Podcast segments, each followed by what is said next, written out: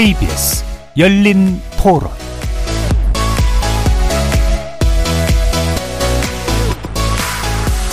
안녕하십니까. KBS 열린 토론 정준희입니다. 급하지도 않은 그 3천억 영업이익 초과되는 초대기업의 세금은 왜 깎아준다는 것인지 좀 이해가 좀 일단 안 되고요. 혹시 총수님이 생각이 그러신 건 아니, 아니겠죠?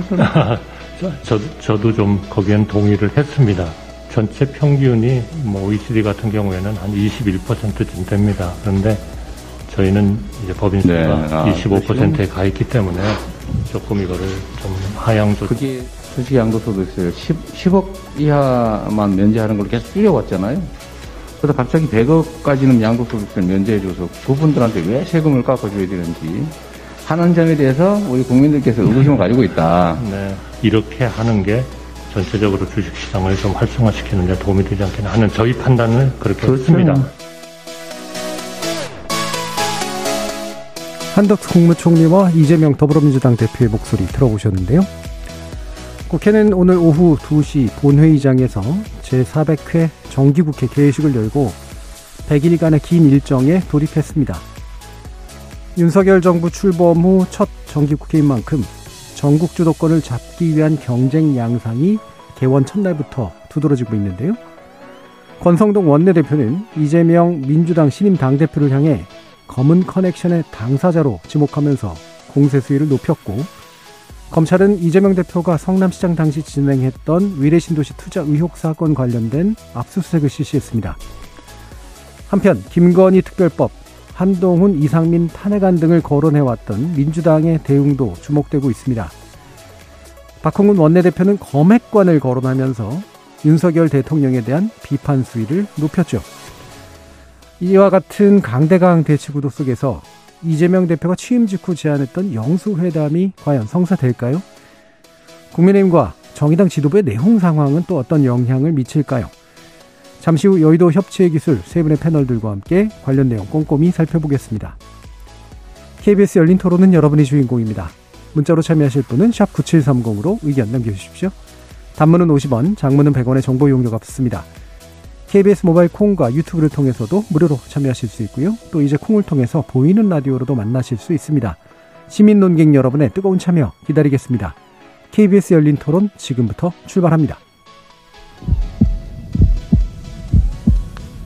살아 있습니다. 토론이 살아 있습니다. 살아있는 토론, KBS 열린 토론.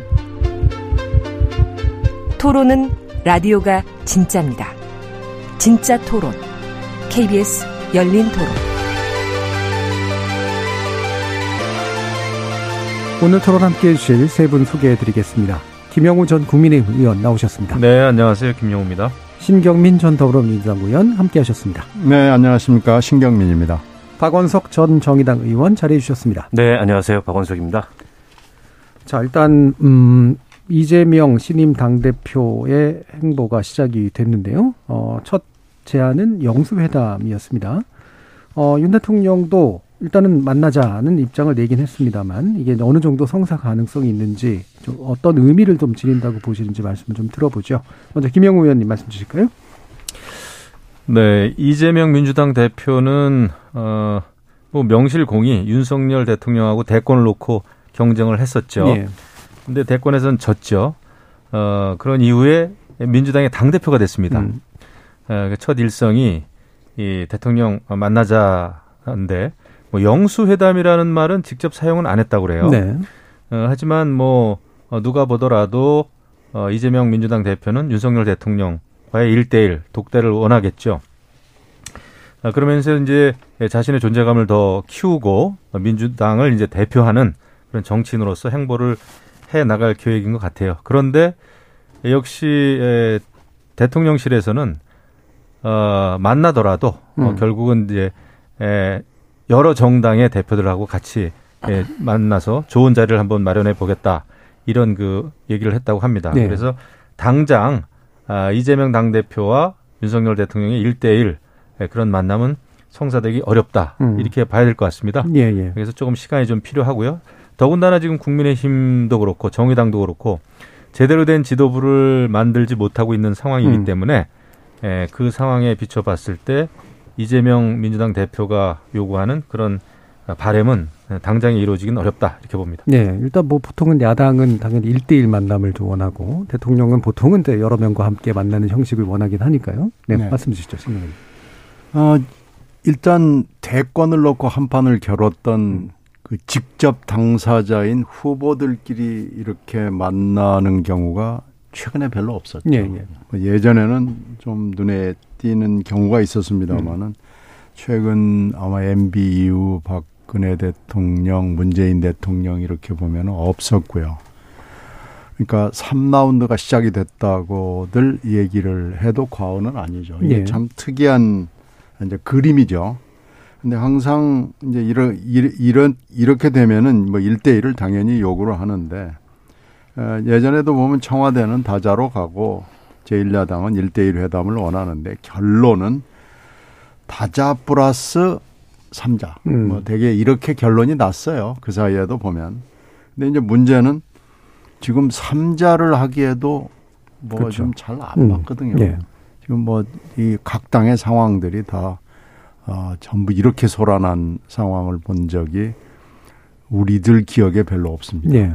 처음 보는 모습들이 있어가지고 일단 뭐 첫 일성으로 영수회담 제안한 것은 예상을 했던 건데 과연 실현이 될까? 물론 뭐 윤 대통령이야 좋은 얘기 하죠. 뭐 만나자고 그러는데 아유 뭐 좀 이따 봅시다 이렇게 할 수는 없는 거니까. 예. 지금 그 만나자고 그러는 그 말에 별로 그렇게 현실성이나 무게나 어, 가능성이나 이런 건 음. 실려 있지 않아 보입니다. 음. 자, 그래서 만약에 뭐 만난다 그래도 이랬으면은 권성동 원내대표가 또 그 자리에 앉는 것도 되게 어색하고 좀 이상한 상황이기도 하고요. 구도에 대해서 또 말씀 주시죠. 자, 그 대통령과 통화를 이재명 대표가 네. 했지 않습니까? 정무수석이 예방했을 때 통화한 것까지는 모양새가 좋았는데 이 통화 내용이 이 나중에 브리핑으로 알려진 거 보니까 당이 좀 안정되면 음. 여야 대표님들 함께 좋은 자리 만들겠다 이렇게 말씀을 하셨어요. 사실은 저는 완곡하지만 이재명 대표가 제안한 영수회담을 음. 어, 거절하는 네. 네. 그런 표현이었다고 생각합니다. 왜 그러냐면 그 조건절이 성사되기가 어려워요. 음. 당이 안정화되면 지금 국민의힘 상황이 언제 안정화될지 어, 굉장히 불투명하고 그리고 국민의힘이 설사 어, 이 비대위가 차질 없이 출범한다고 하더라도 정상적인 지도부는 아니지 않습니까? 음. 대표는 아니잖아요. 네. 네. 그런 상황에서 그러면 반대로 이재명 대표나 민주당 쪽에서 이제 그런 모임을 그런 삼자 회동을 하려고 할까 그것도 조금 이제 난망한 일이고 그래서 우리가 이제 흔히 길 가다가 지인 만나면 언제 밥 한 번 먹읍시다 이런 얘기 하잖아요. 저는 약간 그런 표현처럼 예. 들리더라고요. 그래서 기약도 없고 예. 그다음에 형식에 대해서도 특별한 고민 없는. 근데 사실은 지금 저는 필요하긴 하다고 생각해요. 더군다나 더 절실한 쪽은 여당이나 대통령실이 아닌가 싶습니다. 예. 당장 오늘 정기국회가 개회를 했는데 현 정부 국정과제와 관련돼서 올해 정기국회에서 반드시 통과돼야 될 그런 법안들이 있고 또 새 예산안도 지금 제출이 됐지 않습니까? 그새 예산안도 있습니다. 근데 지금 현실적으로 보면 민주당이 협조하지 않으면 음. 원만하게 국회가 통과되기가 어렵고 지금 뭐 총리도 그렇고 권성동 원내대표도 이재명 대표를 만나서 종합부동산세 예. 뭐 이런 얘기 협조를 구했는데 어 게다가 지금 또 이재명 의원에 대한 소환까지 검찰 소환까지 있어서 여야 관계가 지금보다 어떻게 보면 더 얼어붙을 그렇죠. 상황인데 이 상황을 타개하려면 지금 뭐 비대위 혹은 비대위 직무대행 체제인 어, 국민의힘의 정치력으로는 좀 어려워 보이고 음.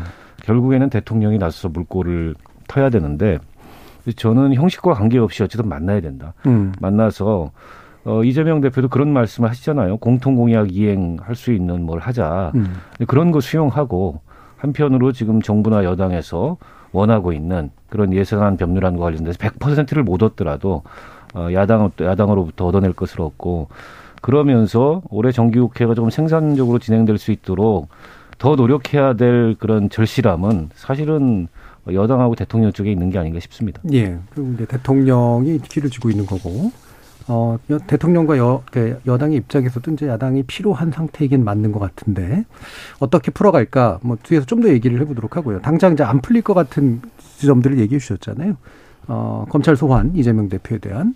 그리고 권, 권 원내대표 같은 경우도 이제 쌍방울 그룹과의 검은 커넥션 문제를 이제 짚으면서 사실상 이제 어, 대화 파트너로서 지금 얘기하고 있는 건가라는 그런 생각이 좀 든단 말이죠. 그 부분 좀 말씀 주시죠. 저는 그 박원석 의원님하고 생각의 궤를 같이 합니다. 예.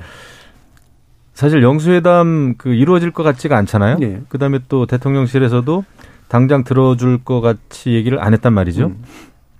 저는 이런 때 저희가 만약에 정무수석이라면 한번 만나는 게 좋겠다라는 오히려. 조언을 하고 싶어요. 예. 왜냐하면은 지금 대통령이 할 수 있는 가장 그 국민, 국민들 민심에 다가갈 수 있는 것은 민생을 놓고 얼마큼 열심히 하느냐란 말이죠. 국정 운영을. 이런 상황에서 어 이재명 당대표 만나서 오늘은 정말 민생 얘기를 좀 드리고 싶다. 음. 아, 그 다음에 이 정기국회에서 내가 이제 대통령 된 다음에 첫 이게 정기국회 아닙니까? 아, 대, 윤석열 대통령 입장에서 예. 그러면은 어 야당 당 대표에게 그 간곡하게 청을 하는 그런 만남은 저는 좋다고 봅니다. 물론 만나고 나서 이게 이제 비공개 회동이 또 부분적으로 될 텐데 그러면은 이재명 당 대표는 또 나와서 다른 얘기 할 가능성도 크죠. 예. 뭐, 음. 굉장히 큽니다. 하지만은 그런 위험을 안고라도 대통령은 야당 대표를 한번 만날 수 있어야 되지 않겠나? 음. 어, 저는 왜냐하면 이제 여태까지 우리가 쭉 그 관례적으로 어, 모든 정당의 이제 당 대표들을 만나 오는 것이 의례적인데 저는 이제 민생을 위해서 지금 또 어려운 지경 아닙니까 대통령 입장에서도 그렇다면은 아, 옛날에 그런 그 관례를 깨는 것도 저는 굉장히 신선하지 않을까 예. 생각이 됩니다. 그리고 어차피 지금 어, 권성동 어, 대표도 지금 굉장히 어려운 처지고 또 이재명 당 대표도 정말 어려운 처지 아닙니까? 예. 어, 계속 이제 뭐 검찰의 소환장이 날라오고 이런 입장이기 때문에 지금 국회에서의 여야 관계가 잘 풀리기는 좀 어려워요. 음. 처한 상황이 그러다 보니까 서로 굉장히 어제도 우리가 느꼈습니다마는 굉장히 갈등이 심하고 아주 신경전이 심합니다. 이런 때는 오히려 오히려 대통령이 좀 풀어갈 수도 있겠다 이런 생각이 듭니다. 예. 뭐 현실적으로 보면은 지금 어 행정부의 어떤 검찰의 나름대가 뭐 수사를 좀 약하게 한다거나 이럴 수도 없을 테고 아마 이제 방향상 또 이제 만나기도 어려운 조건인데 그래도 만날 필요는 있고 이게 어떤 병행 가능한 그런 게 될까? 네, 어떠세요, 박원성 의원님? 아니 사실 뭐 논리적으로만 보면 예. 검찰 수사와 또 여야 간의 정치는 별개이긴 그렇죠. 하죠. 근데 예. 이제 그게 다 뒤섞여 가지고 예. 사실 구분이 안 되는 아, 상황이긴 한데 저는 이제 야당 입장에서 보더라도 지금 문- 그 윤석열 정부의 이 정치 보복이다. 이재명 의원의 각종 사법 리스크에 대해서 뭐 검찰이 소환을 하거나 음. 압수수색을 하거나 이런 거는 근데 그 얘기만 반복하기가 굉장히 어렵습니다. 음. 왜냐하면 지금 뭐 야당이 소수가 아니에요. 야당의 국회 의석이 다수고 어떻게 보면은 국회를 운영해서 뭔가 협치의 결과물이든 민생을 위한 어떤 제도의 결과물이들 내놔야 될 책임은 크게는 정부와 여당에 있지만 야당한테도 그게 전혀 없는 건 아니거든요. 가뜩이나 당대표 선거 과정에서 이제 방탄 논란, 사당화 논란, 이런 이제 당 내부의 논란까지 겪은 마당에 물론 부당한 정치 탄압인 측면에 대해서는 당연히 정치적으로 문제 제기하고 어, 항의를 하는 것이 또 권리이고 어, 그렇긴 합니다만 모든 걸 싸잡아서 음. 국민들한테 세세한 해명 없이 이건 다 정치 탄압이고 이재명 죽이기다. 이렇게만 저는 일관하기는 어렵다고 봅니다. 네. 그래서 야당 입장에서도 일정하게는 좀 분리를 해서 음. 싸울 건 싸우되 또 이재명 그 당대표의 취임 일성도 그런 거였습니다. 어, 먼저 나서서 뭔가 이 협력하고 또 먼저 나서 서 성과를 만드는 걸 하되 부당한 것과는 싸우겠다. 그 말씀 그대로 하면 된다고 생각해요. 그래서 검찰의 소환이나 수사는 수사고 또 대통령이나 여당을 만나서 이번 정기국회에서 성과를 내야 될 거는 내야 되고 뭐 그 정기국회 내내 정쟁만 하고 정치가 1년 내내 정쟁만 음. 하다 끝날 수는 없지 않습니까? 그런 정치력이 필요하다고 보고요. 예. 저는 대통령께서 오히려 지금 여당 내홍으로 인해서 음. 대통령 국정 동력이 많이 악화됐잖아요. 그리고 지지율도 많이 떨어져고 음. 떨어져 있고 이걸 반전시키는 카드로서 여야 정서, 영수회담이 나쁘지 않다고 생각을 합니다. 그러니까 지금까지는 뭐 맨날 그 윤핵관들 얘기 또 이준석 그 전 대표 얘기 이게 이제 뉴스를 장식했는데 그게 아니라 대통령이 야당 대표와 만나서 뭐 갈등도 있고 뭐 싸우기도 하지만 어, 지금 경제도 굉장히 어렵고 민생도 굉장히 힘든데 이런 이런 사안들에 대해서 어, 함께 노력해서 결과를 만들기로 합의했다 이런 모습을 보여주면 전 지지율도 올라가고 음. 왜 옛말에 EJ라고 있지 않습니까? 오랑캐로 오랑캐를 제압한다고 지금 당내 이렇게 어렵고 복잡하고 국민들 보기에 좀 면구스러운 이런 상황을 윤핵관이 오랑캐라면 어, 좀뭐 이상한데? 그 해석은 해석은 저는 뭐 양도, 양도 부유가. 해석은 의원님께. 될것 같은데. 그래서 어 오히려 오히려 상대긴 하지만 예. 아, 야당을 불러들여서 어 이런 어떤 지금 여권이 처해 있는 어려움도 극복하고 음. 어쨌든 국민들이 보는 뉴스의 장면을 바꿔야 된다. 예. 그런 정치력이 필요하다 음. 생각합니다. 그러니까 대통령 입장에서도 그리고 지금 민주당 특히 이제 당 대표 입장에서도 일대일 영수회담을 하고 그다음에 나머지 이제 사, 뭐 사법적 처리나 이런 거에 관련된 부분은 병행할 수밖에 없는 그게 서로한테 나온 문제다. 예. 그러니까 대통령 입장이거나 이 대표 입장이거나 필요성은 뭐 음. 금방 얘기를 쭉 하신 대로 있어요. 틀림없이 있고 누가 더 절실하냐 음. 뭐 이런 건 있죠. 근데 다 절실합니다. 예. 대통령 입장에서도 금방 얘기한 이유로 절실하고 이 대표 입장에서도 절실하죠. 예. 근데 이 대표 그 취임 일성을 이렇게 쭉 들어보면은 민생 얘기를 먼저 하고 싸울 그럼 하되 민생을 최우선으로 놓고 어 우리가 하되 싸울 때는 아주 뭐 열심히 어? 싸우겠다 그렇게 해서 그 톤이 뒤에 있거든요. 예. 그러니까 필요성과 절실성은 양자에 다 있습니다.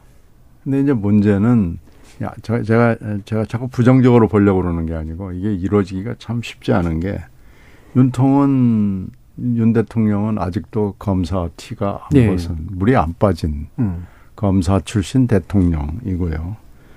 이 대표는 이 대표대로 지금 너무나 많은 혐의를 받고 있고 음. 지금 오늘 첫 소환장이 온 거 아니에요. 예.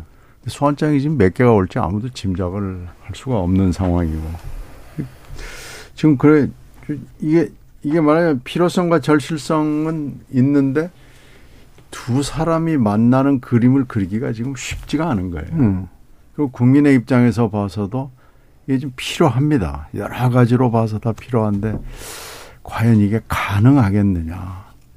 그리고 두 사람이 만나서 얘기를 했을 때 제대로 얘기를 할 것인지 또, 어, 저희들이 그 옛날에 영수회담 이런 걸 몇 번 들여다보면은요. 영수회담 뒤끝이 좋은 적을 본 적이 없어요. 예. 각자 나와가지고 이제 한쪽은 청와대에서 브리핑하고 한쪽은 이 국회 정론관에 와가지고 브리핑을 하는데 말이 다릅니다. 도대체 아를 했는지 어를 했는지 아에 다르고 어에 다른데 한쪽은 아라고 얘기했고 한쪽은 어라고 얘기했다고 그래가지고 언론들이 할 수 없이 두 개를 그냥 적당히 믹스해서 어 얘기를 하고 다음 날 또 확인을 하고 음. 또그 다음날 다시 또 확인을 하고 뭐 이런 일들이 굉장히 많아가지고 영수회담 하기까지도 힘들지만 하고 나서도 굉장히 힘들어요. 그래서 이제 그렇게 저렇게 이- 이런 이 역사도 보고 현재 윤 대통령과 이 대표가 처한 상황이나 두 사람의 또 성향 이런 걸 보면 아 이거 필요하고 절실한데 가능성 그리고 이루어진다고 해도 과연 그래 잘해 봅시다 이렇게 이렇게 말하자면 해피하게 끝날 수 있을까 이제 여러 가지 걱정들이 있는 거죠. 예. 하여튼 그럼에도 불구하고 안 만나는 것보다는 만나는 게 좋겠죠. 네. 그 이런 생각은 들어요. 이제 지금 만약에 이재명 대표가 이제 또 뭐 검찰에 압수수색을 당한다든지 이런 일이 있으면 굉장히 곤- 곤란한데 특히 이제 영수회담 끝났는데 뭐 다음 날 또는 다음 다음 날 검찰에 압수수색이 있었다 그러면은 또 그렇죠. 이제 민주당에서는 이거 뒤통수 쳤다. 음. 대통령이 이렇게 나올 가능성이 있단 말이죠. 그렇죠. 그래서 이제 이게 사법 리스크라는 게 예, 민주당 이재명 대표에게만 그 리스크가 아니라 예, 윤석열 대통령에게도 리스크가 있는 거예요. 네. 그래서 이제 정치적인 어떤 결정이나 결단을 하기가 굉장히 지금 어려운 상태다. 대통령에게도. 하지만 그럼에도 불구하고 대통령이 가장 강조하는 게 소통이었단 말이죠. 근데 여태까지의 소통은 사실은 당정 간의 소통, 그 다음에 또, 어, 주로 그런 거에 그쳐왔습니다. 그 다음에 대통령 집무실 이전이 갖는 그런 소통의 의미, 이런 거에만 국한돼 왔는데, 이제 본격적으로 저는 그 야당하고의 소통을 적극적으로 펼칠 필요가 있다. 예. 공세적으로. 오히려 야당이 감당하기 어려울 정도로 원내대표도 부르고 상임위원장도 따로 부르- 부르고 어 그다음에 이제 당 대표 또 만나고 해가지고 그 소통의 양이 많아지면은 그걸 보고 어 정말 국정 운영을 열심히 하려고 한다 민생을 살리려고 한다 적어도 우리 대통령은 저는 그게 필요하다고 봐요. 네. 지금 사실 국민의힘에는 당장은 기대할 게 없지 않습니까? 지금 이제 국민의힘은 앞으로 이 법적인 문제를 잘 해결하느냐 비대위를 성공적으로 지금 꾸리는 것조차도 굉장히 지금 어렵, 그렇죠. 어렵기 때문에 음. 국민의힘에게 지금 바라기는 어려워요. 이런 때는 아, 윤석열 대통령이 예, 단독으로라도 소통의 그, 그 뭐라 그럴까 그, 그걸 이제 확장을 해야죠. 예. 그래서 야당 대표 이번에 또 민주당 야당 대표 어, 어 선출이 됐으니까 저는 충분히 만나도 좋다 이렇게 예. 생각합니다. 그러니까 이게 뭐 그 예를 들면 이제 지금 사정 정국이 이제 벌어지고 있는 그런 형태, 전 정부에 대한 수사라든가 이재명 대표에 대한 이제 수사라든가 이런 것들은 뭐 어쨌든 법적인 문제니까 원칙대로 한다라고 얘기는 하겠지만 사실상 이게 이제 그 상대를 압박하는 수단인 것도 사실은 맞는 것 같아서요. 반대편에서 이제 야당의 입장에서 보면은 결국 이걸 정치 공세로 규정하고 어, 입법 협의 잘 안 해주고 그다음에 김건희 특별법이나 이런 식으로 또 이제 반대 압박 카드를 쓰는 식으로 이제 대립 구도가 만들어지게 될 가능성이 높은데 이게 실질적으로 이른바 레버리지 지렛대가 될 수 있을 것이냐 협상의 문제에서 좀 곤란한 면들이 좀 있는 것 같거든요. 어떠세요? 글쎄요, 이게 참 음. 수사하고 정치는 전혀 다른 네. 거잖아요. 근데 이제 우려스러운 대목은 윤 대통령이 평소에 어쨌든 법과 원칙을 굉장히 강조했고 음. 또 법치의 수호자로서의 어떤 대통령 이런 어떤 지향을 갖고 계신 것 같아요. 네. 근데 대통령은 법치의 수호자이긴 하지만 정치인이거든요. 음. 정치를 하셔야 되는데 어, 좀 아까 우리 김영우 의원님 소통 말씀도 하셨지만 사실 지금 여당과의 소통도 잘 안 되는 거예요. 그러니까 음. 이런 일이 벌어지는 거고 예. 그러니까 정치가 없는 거죠. 어, 근데 이제 국정을 그런 시각으로 본다면 예를 들어서 모든 것을 이게 법, 법대로 원칙대로 시시비비를 가르는 게 어떻게 보면 국정 운영의 최고의 선이자 목표다. 네. 아, 그렇다면 이제 저는 대야 관계를 풀 수 없고 음. 당연히 야당 쪽에서는 법치를 명분으로 한 일종의 정치 보복을 한다 이렇게 반발할 수밖에 없다고 봅니다. 지금 그런 모습들이 사실은 보여요. 음. 어, 정부 취임하자마자 100일도 안 돼서 뭐 서해 공무원 피격 사건, 예. 그다음에 뭐 또 뭡니까 그 어, 이런 북송 그, 사건. 예, 음. 어, 그 북송 어민 사건 네. 이런 거 들춰내면서 어쨌든 이게 일종의 이제 그 북풍 까지도 북풍 코드까지도 집어넣어서 수사가 진행이 되고 있고 그리고 이재명 의원의 사법 리스크나 관련된 뭐 수사는 어, 정부 출범 이후에 시작된 게 아니고 그 전부터 예. 어, 시작이 됐습니다만 지금 전방위적인 압수수색이 진행되고 급기야 이제 뭐 어, 국회에서 했던 발언 또 인터뷰 중에 했던 발언을 가지고 선거법 음. 어, 혐의를 두고서 지금 소환을 했는데 이렇게 되면 그 앞서 저희가 말씀드렸던 기대나 바람과는 달리 여야 간의 무슨 뭐 대화나 아, 뭐 협치나 이런 게 어, 현실적으로 만들어질 가능성은 거의 없는 거죠. 결국에 어, 말씀하셨듯이 야당은 결국 저렇게 이제 힘으로 어, 특히 이제 수사권을 내세워서 어, 야당을 탄압하려고 한다면 이쪽도 마찬가지로 뭐 김건희 여사 문제라든지 이런 어떻게 보면은 지금 대통령실이나 여당이 약한 고리를 가지고서 어, 뭐 국정조사를 하겠다든지 네. 특검을 만들 특검법을 만들겠다든지 이런 일종의 정치적 대응을 할 수밖에 없고 그렇죠. 계속 평행선을 어, 달릴 거예요. 근데 지금 뭐 글쎄요, 그게 과연 레버리지가 될 수 있을지 모르겠지만은 어, 그런 것을 레버리지로 한 무슨 여야 간의 네. 협상 국면을 연다는 거는 그다지 이렇게 바람직한 게 아니지 않습니까? 에, 그래서 저는 약간 이제 대통령께서 생각을 좀 바꾸셔야 되고 그리고 그 이 이재명 대표도 어떻게 보면 뭐 정치 탄압이다, 정치 보복이다 이것만 얘기할 게 아니라 그러면서 한편으로는 민생 말씀을 하셨으니까 또할 일은 한다 국민들 보기에 그런 평가를 받는 게 어, 정치적으로는 어떻게 보면 더 득이 되는 길이죠. 예. 신경미 의원. 그게 원론인데 음. 그렇죠. 다 좋은 얘기인데 음. 뭐 저는 그 방향으로 갈 것 같지는 음. 않습니다. 현실적으로 봐서 계속해서 아마 이런 어, 쌍방에 칼을 들고 예. 어, 어떤 칼이 더 좋은 칼인지 어떤 칼이 더 잘 드는 건지를 겨루면서 이렇게 계속 가다가 보면 만나는 것도 쉽지 않아지고 여야 관계도 어려워지고 이제 이제 뭐 10월 9월 이 추석 지나고 나면 바로 이제 국감으로 돌입이 될 텐데 국감에서 뭐 피 튀는 싸움이 벌어지고 또 뭐 지금 오늘 소환장이 날라온 거 보니까 이제 소환이 하나씩 하나씩 나오지 않겠어요. 네. 지금 수사가 한 일곱 개 정도가 큰 덩어리가 진행되고 있기 때문에 이 아마 소환장들이 계속 연속해서 날아오고 이런 상황이 되면 이제 아마 만나자는 얘기를 꺼내기가 어려워지고 음. 여야 관계가 뭐 갈 때까지 가고 예. 결국은 결국은 9월, 10월, 11월이 이렇게 갈 것 같아요. 음. 그래서 지금 우리가 상당히 좋은 얘기들 많이 했는데 이거 이것이 조금이라도 실현될 가능성은 저는 높아 네. 보이지는 않습니다. 그러니까 현실적으로는 현실적으로는 강대강 대치가 더 진행이 되면서 사실은 누군가가 뭐 이구지든 간에 이제 강한 충돌이 생길 수밖에 없는 상태일 것이다. 예. 김명훈 의원님.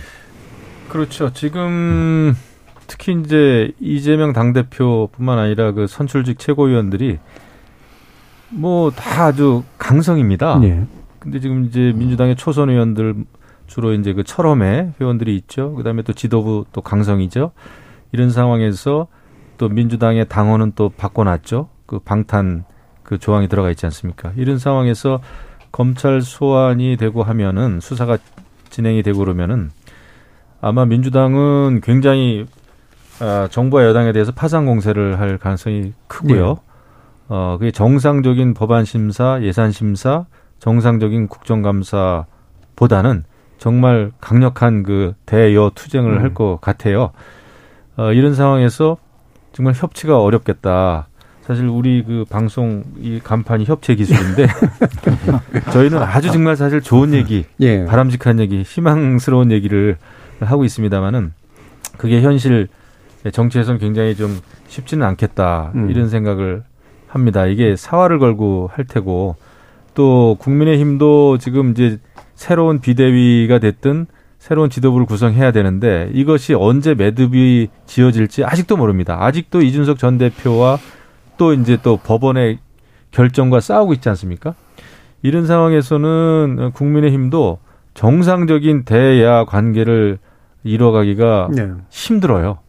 그런 상황에서 또 이제 권성동 원내대표는 어쨌거나 비대위가 마무리되면은 거취를 표명하겠다, 음. 결정하겠다 했기 때문에 이 원내대표가 언제 바뀔지 모르는 상황에서 예, 예. 이 정상적인 정기 국회 내에 정상적인 여야 관계 협치가 일어날까 환경은 지금 아주 안 좋습니다. 음. 그리고 대통령실도 지금 실무진에 대한 인적 쇄신 예. 말은 인적 쇄신입니다만은 실무진 자체들이 경질되고 있는 이런 분위기면은 어, 대통령실 또 대통령 스스로도 굉장히 그 마음의 어떤 여유라 그럴까요? 소통을 위한 전략을 짜기가 굉장히 어렵겠구나. 예. 지금 내부 단속하기에 바빠가지고요. 어, 참 굉장히 환경은 좀 악조건이다 이런 예. 생각이 듭니다. 실제로 말씀 주신 것처럼 이제 보통은 이제 대통령실 개편한다 그러면 수석급 정도가 이렇게 슉 갈리는 그런 걸 것 같았는데 비서관급 정도 실무진 이제 개편 쪽으로 가 있고 그러다 보니 박홍구 원내대표는 윤핵관 치지 말고 검핵관을 쳐라 이제 뭐 이런 검찰 쪽에 관련된 고리를 끊는 게 더 필요하다라는 그런 얘기를 하기도 했습니다. 뭐 마침 말씀이 나왔으니까 신경민 의원도 이 부분 좀 평가해 주시죠. 이 처음에 대통령실을 평가를 하는 얘기를 제가 여의도에서 네. 주워 들은 얘기로는 이번 대통령실은 윤 대통령을 위한 대통령실이 아니고 음. 윤 핵관의 음. 그 중에서도 어떤 분을 위한 대통령실이다 이런 얘기를 했어요. 네. 그게 무슨 얘기냐 그랬더니 그 핵관을 위한 그, 그 핵관이 이 주로 보고를 받고 어 어떤 부분은 결정도 하는 예, 거다라는 얘기를 했습니다. 그래서 이게 오래 가기가 좀 어렵다라는 얘기를 그 당시에 음. 어 그때 이제 3월 달에 선거 끝나고 나서 그때 조각 작업과 함께 대통령실 작업을 했잖아요. 그래서 아, 그래 그렇 그래도 그렇게 되겠느냐 그랬는데 그 사이에 이제 드러난 것도 있고 안 드러난 것도 있지만 보안 사고가 엄청 많이 일어난, 음. 일어난 거고요. 그리고 뭐 이상한 일들이 그건 이제 보도가 많이 된 거죠. 이상한 일들이 많이 일어났고 도저히 이 대통령실을 가지고는 아무것도 못 하겠다 하는 판단이 여의도에 사실은 뭐 질비하고 파다하게 나왔습니다. 그래서 그래서 결국 그런데 비서관들을 쳐낸단 말이에요. 수석들은 가만두고 근데 어떤 경우에는 어 비서관의 상당 숫자를 잘라내는데 수석은 그대로 두고 뭐 이런 거란 말이에요. 근데 이것도 매우 이상해요. 네. 오히려 국민들한테 내가 새로 시작하겠습니다라고 대통령이 보이고 싶으면 사실은 수석들을 쭉 잘라내는 게 맞거든요. 음. 옛날에 이명박 대통령이 그렇게 했죠. 실장부터 네. 수석을 그냥 거의 다 모조리 예, 어, 아주 극소수만 남겨놓고 다 잘라버린 경험이 있거든요. 그렇게 하면서 밑에 비서관들을 쳐내는 것이 우리가 익히 봐왔던 방식이었는데 이건 밑에서부터 쳐내려가니까 쳐 올라가는 거죠. 그러면은 어 그러면 수석들을 자른다는 거냐 안 자른다는 거냐 음. 지금 이걸 쳐다보고 있는 거죠. 그러니까 처음부터 대통령실이 청와대에서 용산으로 옮기는 것이 문제가 아니고 대통령실의 그 어, 말하면 뭐랄까 조, 조성이라고 그럴까요? 네. 조각이라고 그럴까요? 여기에서부터 윤 대통령이 너무나 경험이 없었던 것 음. 같아요.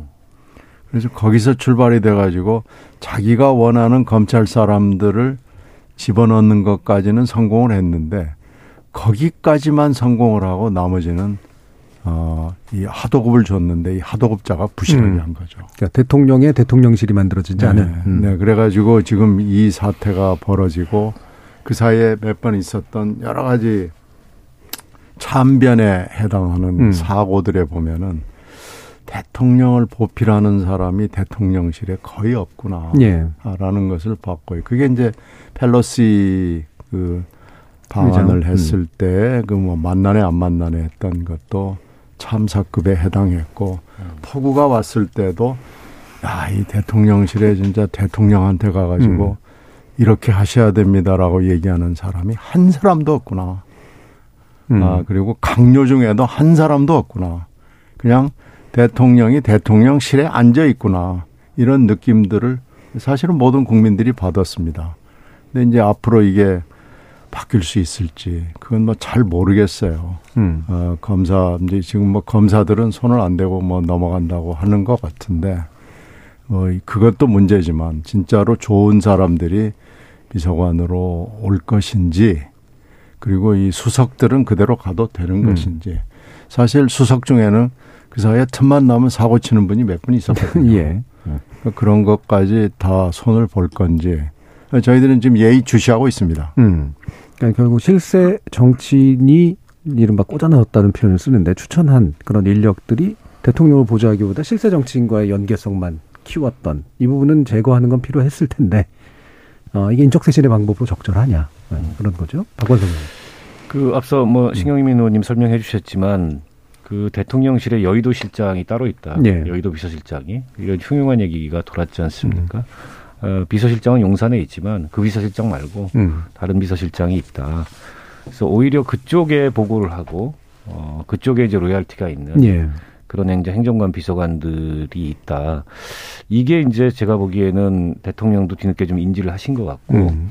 지금 이 양상은 어, 김대기 비서실장을 비롯한 그 대통령실의 수석들 어떻게 보면 윤 대통령 가장 가까이 있는 또 다른 윤핵관들이죠. 이분들이 여의도 출신 윤핵관 라인을 정리하는 음. 그런 일종의 권력투쟁적 성격이 음. 있는 것 같아요. 어, 뭐 일설에는 80명 정도 연말까지 정리를 할 거다. 근데 지금 대통령실이 한 400명 되는데 80명이면 20% 예. 엄청난 그 규모거든요. 근데 저는 그 전에 사실은 여당도 대통령실도 인정해야 될 거는 그러면 대통령실 인사가 실패했다. 잘못됐다. 예. 그리고 그, 그게 여러 가지 이제 그 소통의 난맥상 또 이 대통령 그 일정이나 메시지의 난맥상으로 나타난 거 아닌가. 그 책임을 저는 인정해야 된다고 보고, 어, 지금이라도, 어, 이상 징후를 느껴서 이제 정리하고 개편하는 건 좋은데, 그럼 누가 그 자리를 가서 채울 거냐. 이에 대해서도 관측이 분분해요. 음. 결국에 이제 윤핵관이 나간 자리에 검핵관이 네. 들어오는 거 아니냐. 여의도 어공들이 나간 자리에 늘공들이 와가지고 음. 어, 자리 잡고서 하는 거 아니냐. 근데 역대 정권들을 보더라도 그런 늘공들은 정권과 운명을 같이 하지 않는다. 그리고 정권이 위기에 처하면 그 정권을 위해서 몸을 던지지 않는다. 때문에 이제 정무적인 역량이 음. 있고 정무적인 경험이 있고 또 그런 정치적인 이를테면 이제 로얄티죠. 음. 충성도가 있는 그런 어떤 정치권 출신의 참모들이 적절히 필요하다. 역대 모든 정권이 이걸 섞어서 음. 써왔지 않습니까? 근데 이제 대통령께서 늘공이 있다 보니까 상대적으로 이제 유능한 늘공을 선호하는 예. 경향이 있는데 저는 각 부처는 그럴 수 있다고 생각해요. 근데 대통령 비서실이라는 건 본질적으로 일종의 정무적인 음. 보좌 조직입니다. 근데 이 정무조직인 보좌 조직에 정무적인 능력이 있는 사람들이 아닌 그냥 일종의 테크노크라트 음. 기술자들이 가 앉아 있다면 지금의 이런 어떤 소통의 난맥상이나 또 메시지의 혼선 이런 걸 과연 극복할 수 있을까 그런 점에서 아직까지는 조금 기대보다는 걱정이 되는 게 사실이고요. 어, 비슷한 상황, 비슷한 시기에 지금 뭐 장재원 의원 이선 후퇴론, 그다음에 권성동 원내대표 비대위 출범 후 사퇴론, 네. 그래서 윤핵관들이 이선으로 물러서는 거 아니냐, 음. 네, 이런 관측들이 나오는데 어, 실제 그럴지 모르겠어요. 저는 그것도 더 두고 음. 봐야 된다고 생각하고 솔직히 말해서 장재원 의원의 메시지는 그러니까 선출직 그러니까 임명직 공직에 나가지 않겠다는 건 지금 뭐 임명직 공직에 나갈 거라는 가까운 신뢰 기대가 있는 것도 아니고 예. 뒤집어서 얘기하면 여전히 이 당직, 당권 그리고 그 당권을 통한 총선 공천권 여기에는 내가 강한 집착이나 강한 네. 어, 이 의지가 있다. 이걸 시사하는 거 아니겠어요? 음, 하던 거 계속하겠다. 그걸 이선 후퇴라고 볼 수 있나요? 예.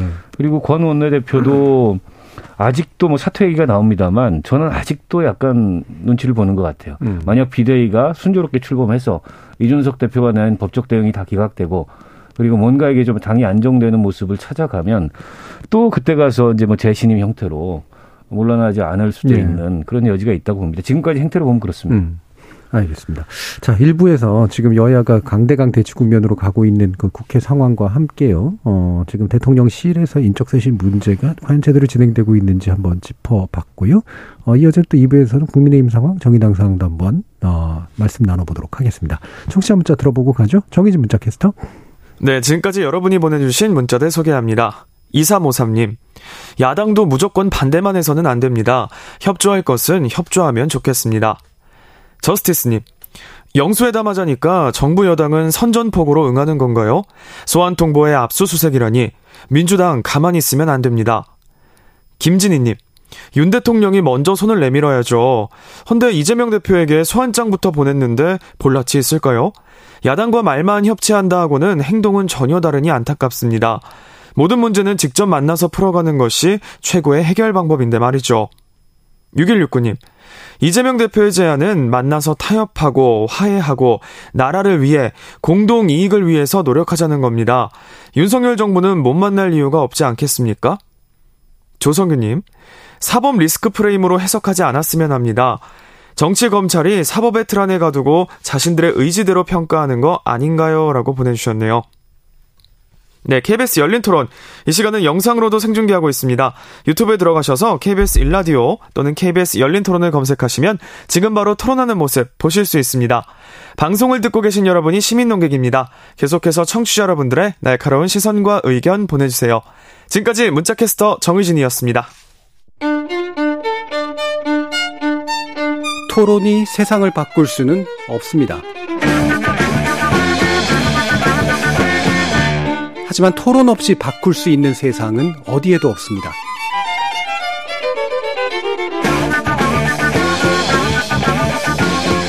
세상의 선한 변화를 갈망하는 당신. 정답이 아니라 질문의 힘을 믿는 당신. 우리 KBS 열린 토론에서 만납시다.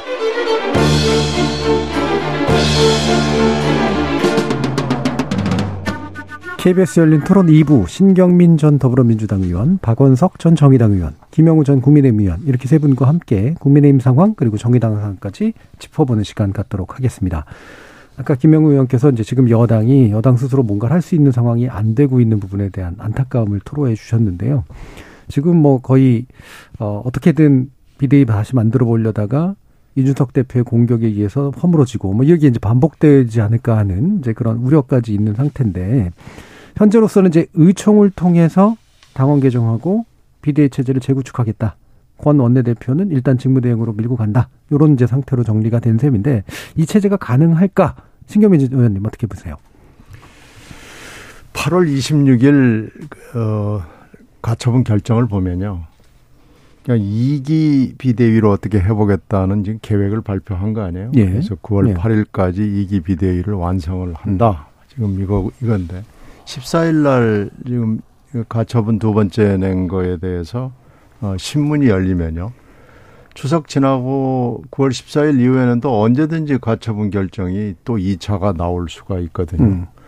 그러면 아무리 열심히 9월 8일까지 이제 이게 이제 추석 연휴가 9일부터 시작이 되니까 추석 전에 아무리 열심히 만들어 놔도 추석 지나고 나면 바로 허물어질 가능성이 굉장히 높아요.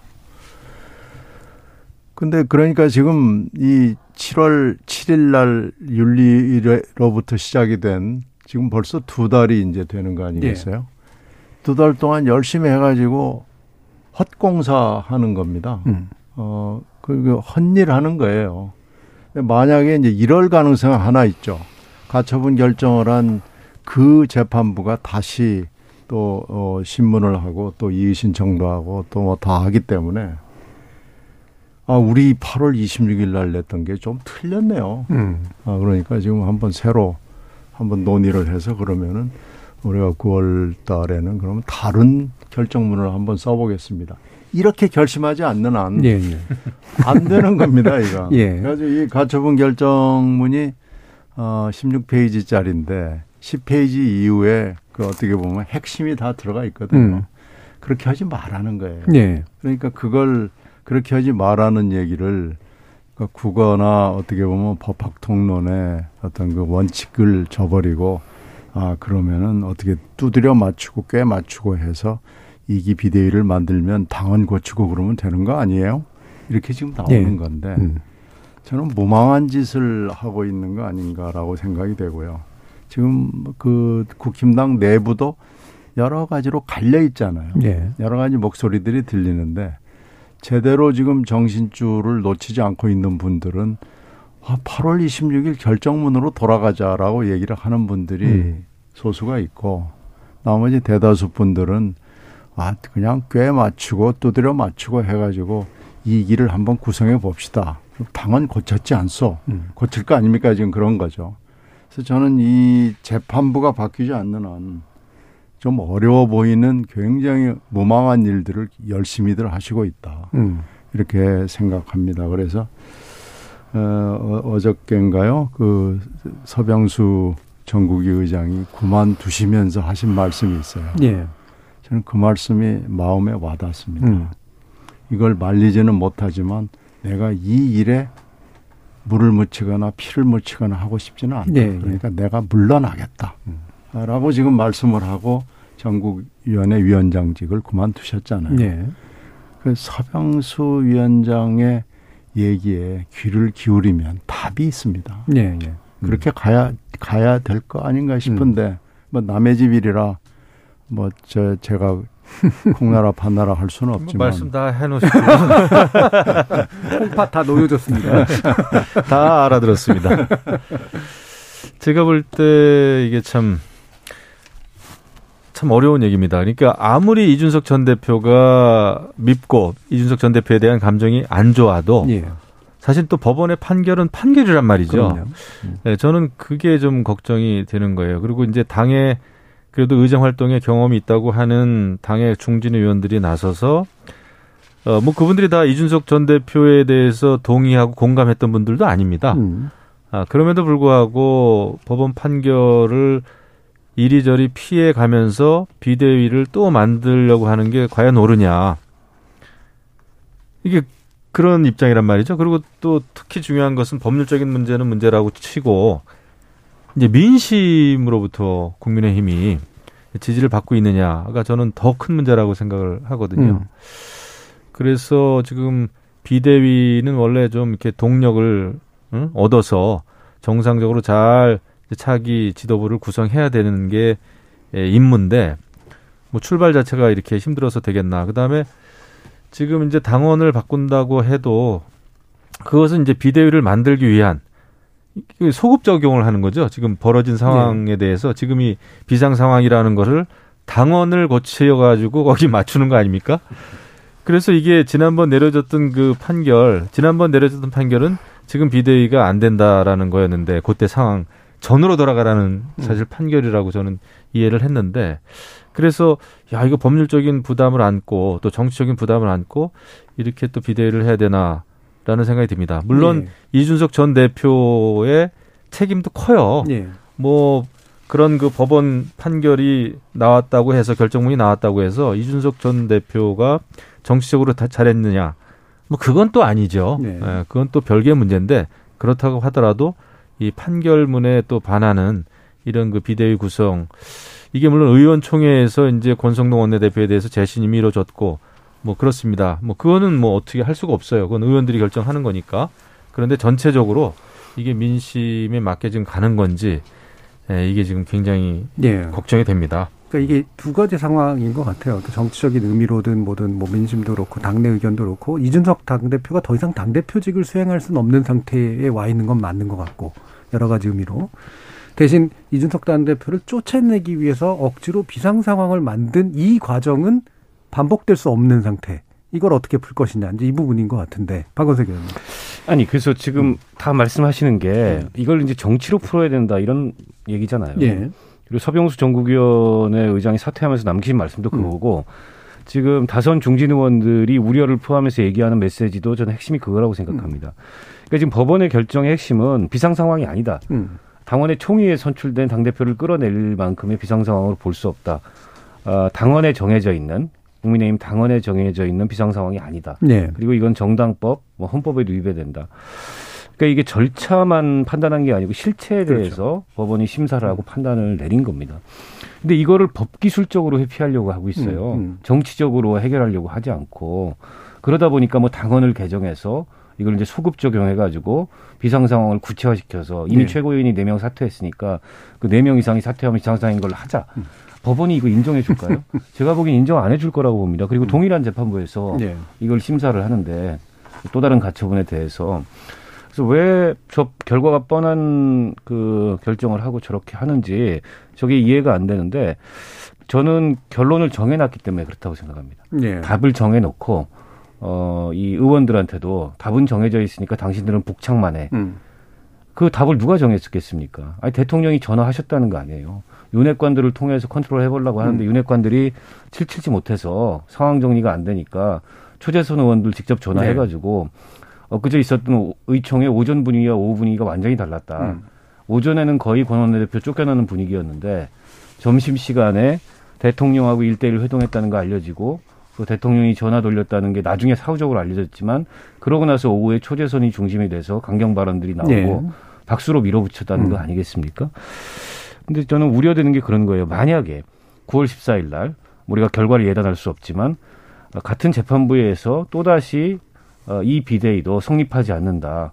재차 그 이준석 대표가 낸 가처분이 인용된다면 그 뒤에 정치적 결과는 누가 책임질 거냐는 음. 겁니다. 그래서 이걸 정치로 해결하려면 일단 권성동 원내대표가 책임이 있으니까 물러나고 새 원내대표가 선출돼서 새 원내대표가 비대위 이전 상황을 복원을 하든 네. 아니면 새 원내대표가 당내 총의를 모아서 새로운 비대위를 구성을 하든 이렇게 어, 정도로 갔어야 되는데 그리고 안철수 그 의원께서 얘기하듯이 지금 이준석 대표의 얘기는 나는 국민의힘에 나눠 정치를 하고 싶다잖아요. 음. 정확하게 얘기하면 그러면 국민의힘에 남아서 정치를 할 수 있는 길을 열어주고 저렇게 쫓아내려고 하지 말고 이렇게 푸는 게 순리적이고 상식적인데 문제는 답이 정해져 있기 때문에 이준석은 쫓아내고 어쨌든 조기 전당대회 가지고 새로운 지도부를 세워야 돼. 네. 이 정해진 답을 이 따라가려다 보니까 이게 계속 무리수를 거듭하는 게 아닌가 음, 음. 아, 그런 걱정이 듭니다. 네, 마침 안철수 의원 말씀도 주셨어요. 어, 실제로 뭐 이게 양비론, 삼비론이 될지 모르겠습니다만 어, 최고위 체제로 일단 돌아가는 게 맞다. 그리고 윤핵관식으로 표현해서 그들을 갈라치기 하는 것도 맞지 않다. 필요하다면 이준석 전 대표가 새로 구성되는 어떤 리더십 구성의 전당대회 참여는 가능할 수 있다고 본다 라고 이제 말하고 있습니다. 어떻게 보세요? 안철수 의원이 간을 잘 본 거죠. 아, 굉장히 정확하게 예, 본 예. 것 같아요. 지금 법률적으로 막 이렇게 법기술적으로 두드려 맞추는 지금 윤핵관이 주도하는 이 음. 방향 그리고 뭐 의총이라는 것도 이 의총도 지금 두드려 맞췄다는 네, 네. 느낌이 들잖아요. 그래서 전국이 두드려 맞추고 상임 전국이 그 앞에 두드려 맞춰서 두 번씩 열어서 9월 8일까지 끝낸다. 이게 뭐 군사 작전 비슷하게 지금 어, 뭐 D 마이너스 뭐 D-Day까지 정해놓고 D 마이너스 원에 뭐하고 뭐하고 뭐하고 이렇게 나와 있는 거 이거 법률적으로 일단 8월 26일 결정문이 하지 말라는 거고 음. 정치적으로도 무리하고 민심도 떠나 있다는 것을 안철수 의원이 읽은 거죠. 음. 그리고 또 하나는 이준석 대표가 그러면은 잘하고 있는 거냐.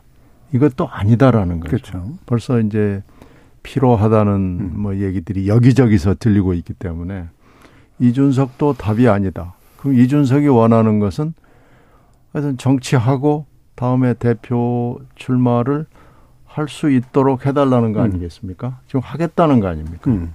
그것도 그러면 해주고. 근데 정치적으로 필요하면 민심이 돌아서니까 내가 나가서 한번 해보면 해볼 수도 있겠다라는 정치적 판단을 안철수 의원이 예. 한거 아닌가 싶어요. 그러니까 음. 당신도 틀리고 당신도 틀리고 내가 음. 한번 해볼 수 있겠다라는 지금 어떤 그 여유 공간이 생겼다고 판단을 하니까요. 처음에 침묵하고 윤핵관 쪽에 서 있는 것처럼 보이다가 지금은 이제 윤핵관은 아니다. 그렇다고 해서 이준석도 아니고 뭐 이제 이런 거죠. 그래서 음.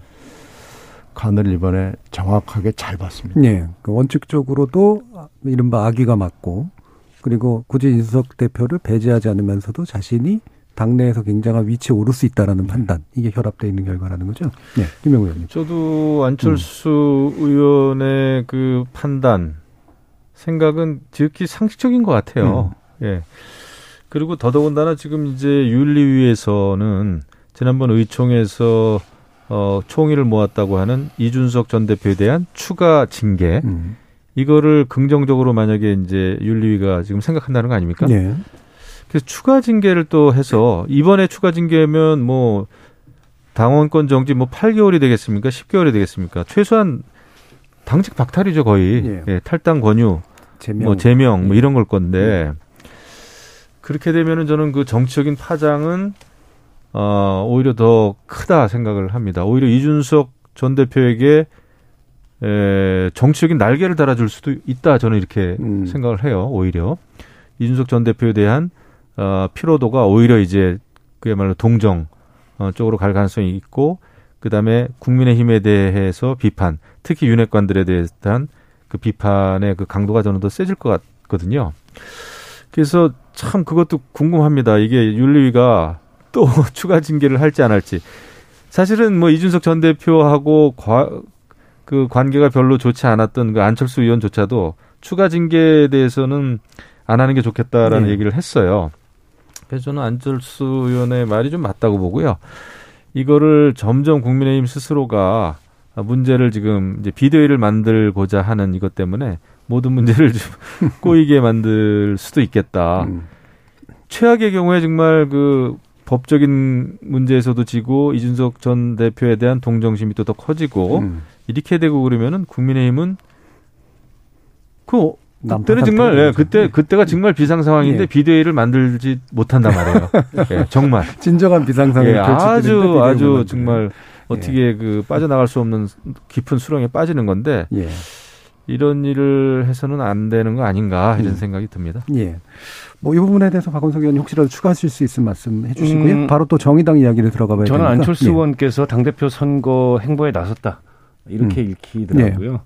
근데 기존에 당내 기반이 없기 때문에 당내 이제 주류라고 할 수 있는 윤핵관들하고 보조를 맞춰 왔는데 지금 이제 여론의 지탄을 너무 많이 받고 예. 그리고 대통령실에서도 거리두기 나온 거 아니야 이런 관측들이 있잖아요.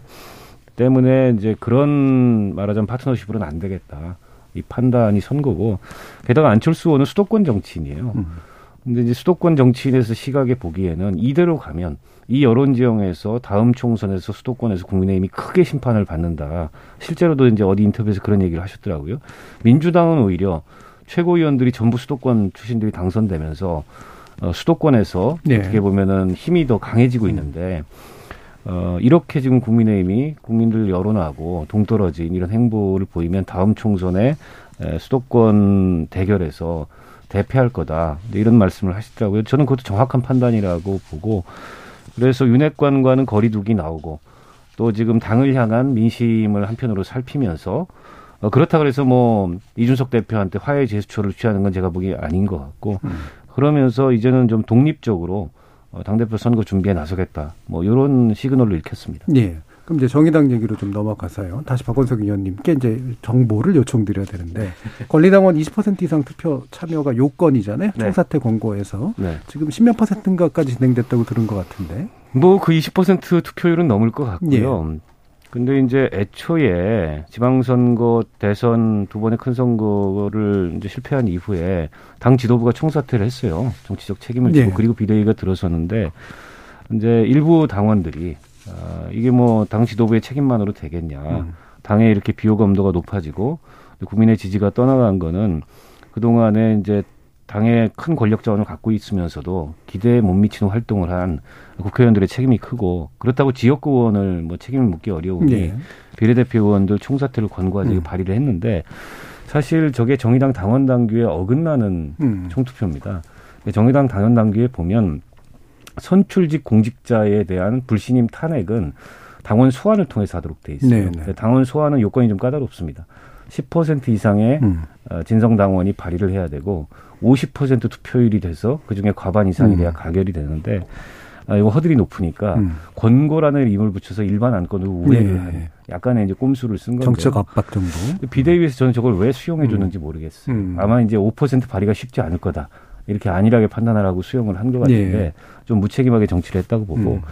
두 번째 문제는 그 어쨌든 비례대표도 어 당원들에 의해서 선출이 됐다고 볼 수 있지만 국민들이 투표해서 그렇죠. 뽑은 사람이거든요. 음. 국민들이 정당에 대한 지지를 투표해서 근데 국민이 선출한 공직자를 탄핵에 준하는 정치적 불신임에 준하는 어떤 행위를 하려면 사유가 뚜렷해야 됩니다. 네. 네. 당원 당규를 위반했거나 불법과 비위를 저질렀거나 근데 그게 아니라 이 사람들 때문에 당의 비호감도가 높아지고 이 사람들 때문에 당이 무슨 뭐 어, 젠더 이슈에만 음. 그 치중한다 이런 평가를 받고 결국에는 이제 당원들이 떠나고 민심이 떠났다. 그건 굉장히 주관적일 수 있는 평가고 음. 객관화된 그리고 합의된 어떤 평가라고 보기가 어려워요.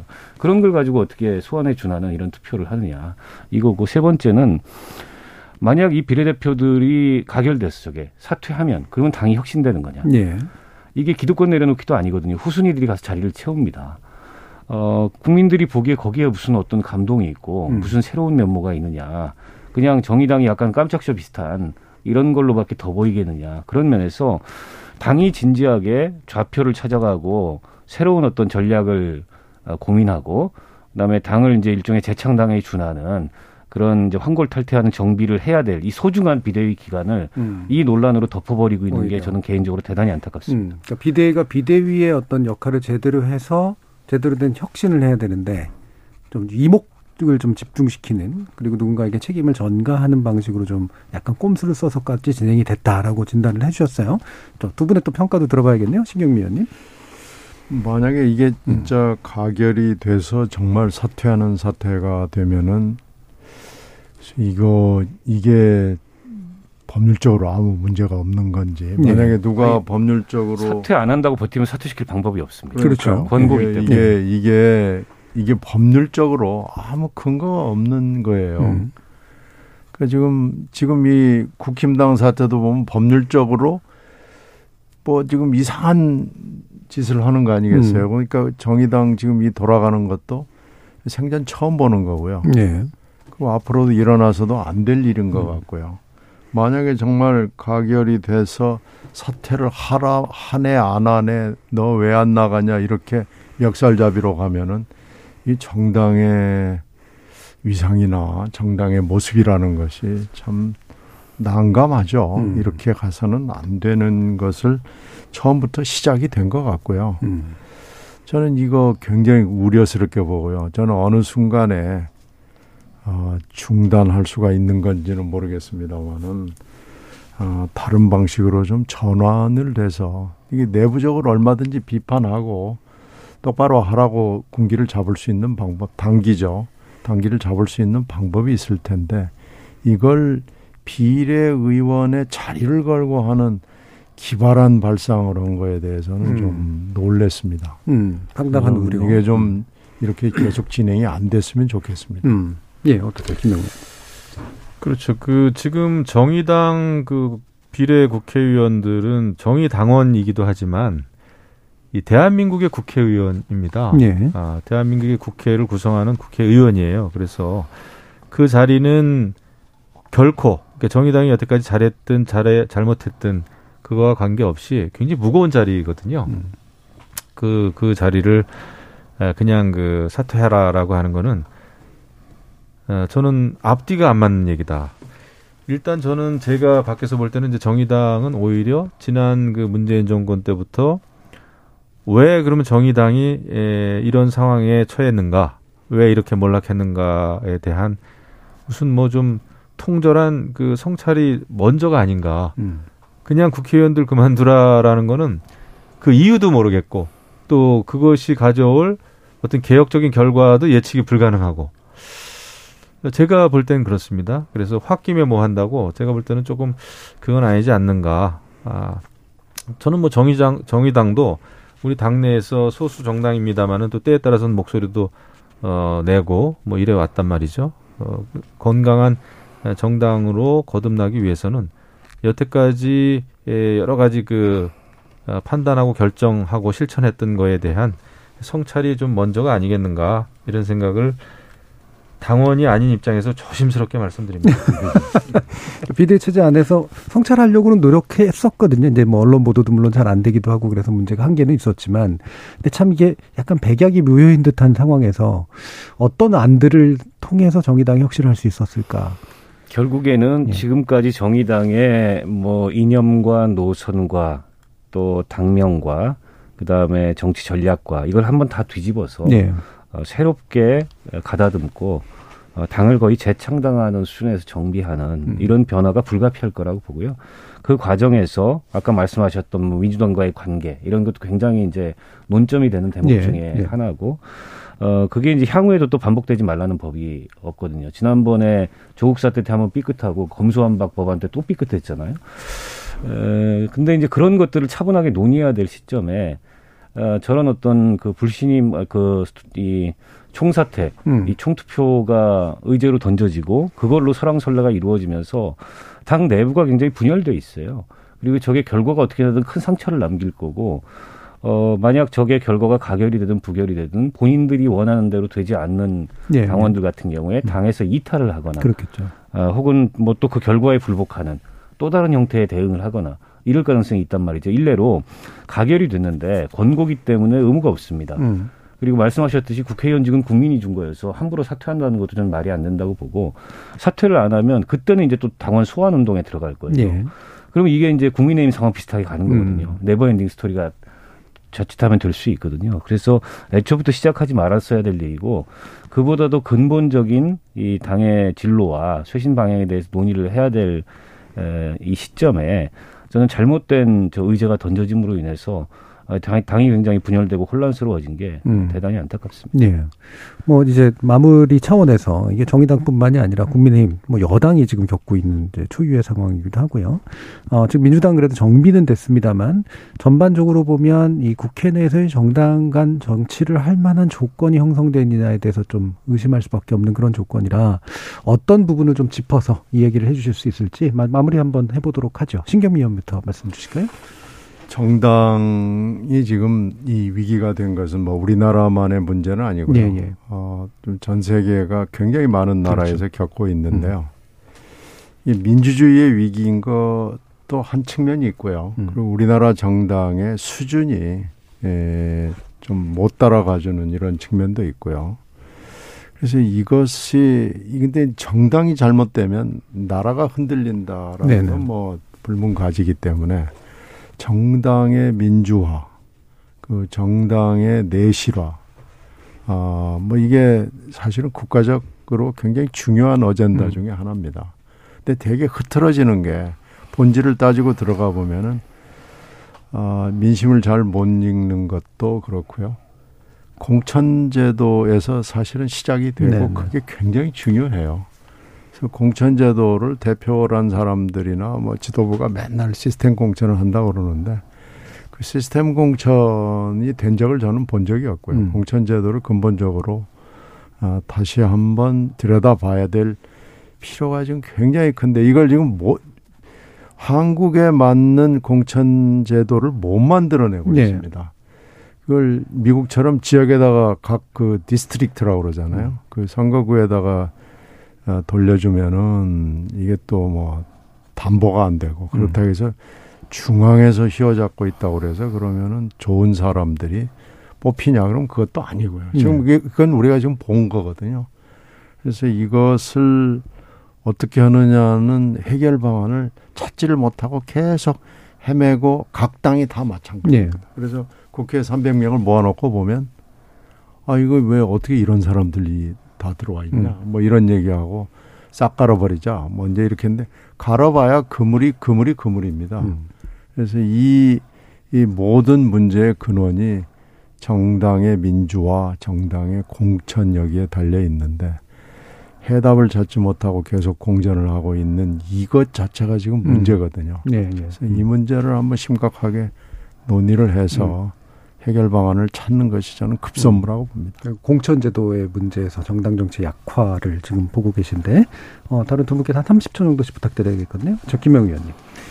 그 공천제도가 지극히 중요합니다. 음. 아, 그것 때문에 줄 서고 아, 그것 때문에 또 거수기 역할을 하고 대부분 그런 거거든요. 예. 그래서 공천제도의 그 개혁은 정말 중요하다. 그다음에 또 하나는 그 소통이 중요하다. 특히 아주 솔직한 소통이 좀 중요하다 생각을 합니다. 지금 대통령과 당 지도부 또 당원들 또 여야 간의 또 소통 이런 게 그 참그 그 솔직하지 못하다라는 생각을 해요. 그러니까 음. 정말 소통을 많이 하면은 저는 문제가 해결될 수 있고 그다음에 예를 들면 국민의힘 의총도 그거 그 한 뭐 네시간 한 거를 굉장히 장시간 의총을 했다고 하는데 네. 지금 비상 상황이면은요. 음. 지역구 활동을 거의 중지하고 이거에 대해 이거에 대해서 해답을 찾아야 되고 아, 저는 그런 걸 해야 된다 생각합니다. 그렇게 되면은 좀 예. 민심을 알 텐데 그게 아니고 정해진 길로 빨리 가려고 하다 보니까 민심하고 멀어지는 게 아닌가. 음. 그래서 저는 좀 더 진지하고 솔직한 소통이 좀 필요하지 않나 예. 이렇게 생각합니다. 예. 박원석 의원님 30초. 두 분은 이제 공천제도를 말씀하셨는데 저는 오히려 좀 더 큰 틀에서 음. 선거제도를 네. 바꿔야 된다고 봅니다. 결국에 이제 양당제가 갖는 비효율성의 이 극단까지 저는 왔다고 보고 다양한 정당들이 출연해서 정치의 다양성을 늘려야 즉 양당 중에 하나는 어쨌든 50%의 가능성이 있다. 이런 안일함으로부터 정치가 좀 벗어나야 음. 정치가 달라질 수 있는 가능성이 보인다고 보고요.